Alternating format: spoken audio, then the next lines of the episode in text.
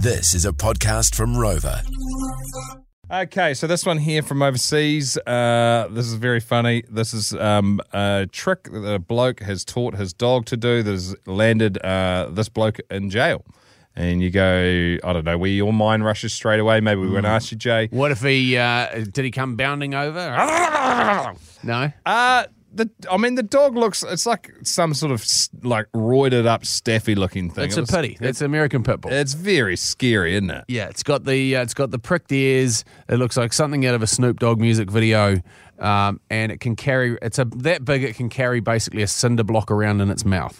And I don't know why the owners taught him to do this, but so if anybody knocks on the owner's door, the dog will then grab one of these massive cinder blocks that he's got a pile of uh, on the first story, and then this is so bad. That's the thing. So the dog is on the second floor. Yeah, and the- yeah, the second floor. Sorry, and then he walk up to the edge and then drop the cinder block over the side of the person knocking on the door.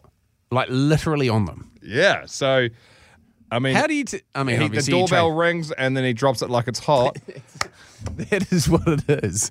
It's Pavlov's uh, Pavlov's theory. So instead of uh, the the dog salivating uh, when the when the bell rings, he just hears the doorbell ring and he's like, "Oh, there's someone out there for me to drop a brick on." So Yeah. you go, drop a brick on them, and then come back and get something to eat.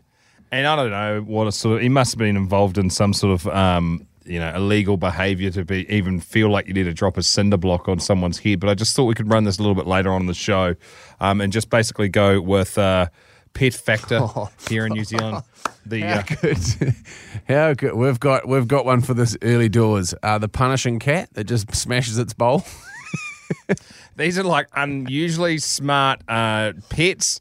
Uh, or animals um, across New Zealand. There's one that the Jay's talking about. That Oh. as soon as this cat is hungry, it grabs its metal bowl and just starts rattling it on the ground until it gets fed. And this thing can go for like over an hour straight, and it will just keep going and going and going and going. Stupid owner, really. Get it a plastic one or something that's got felt on the bottom, so it Sucker makes for no punishment. noise. Yeah. Most um, cat owners are.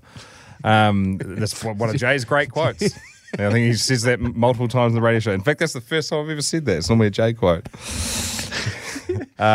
Here it is. Pet Factor 3520. We'll read out your text a little bit later on in the show. Uh, we just want to know the amazing things that your Right. pets and animals are doing. Jaden's got one early doors. Uh, there's a video of a bloke that's uh, taught birds to steal cash off pedestrians and then take the cash back to them. Great. It's exactly the sort of stuff we're after. The Jay and Dunk Podcast. 30 seconds. Spray and walk away.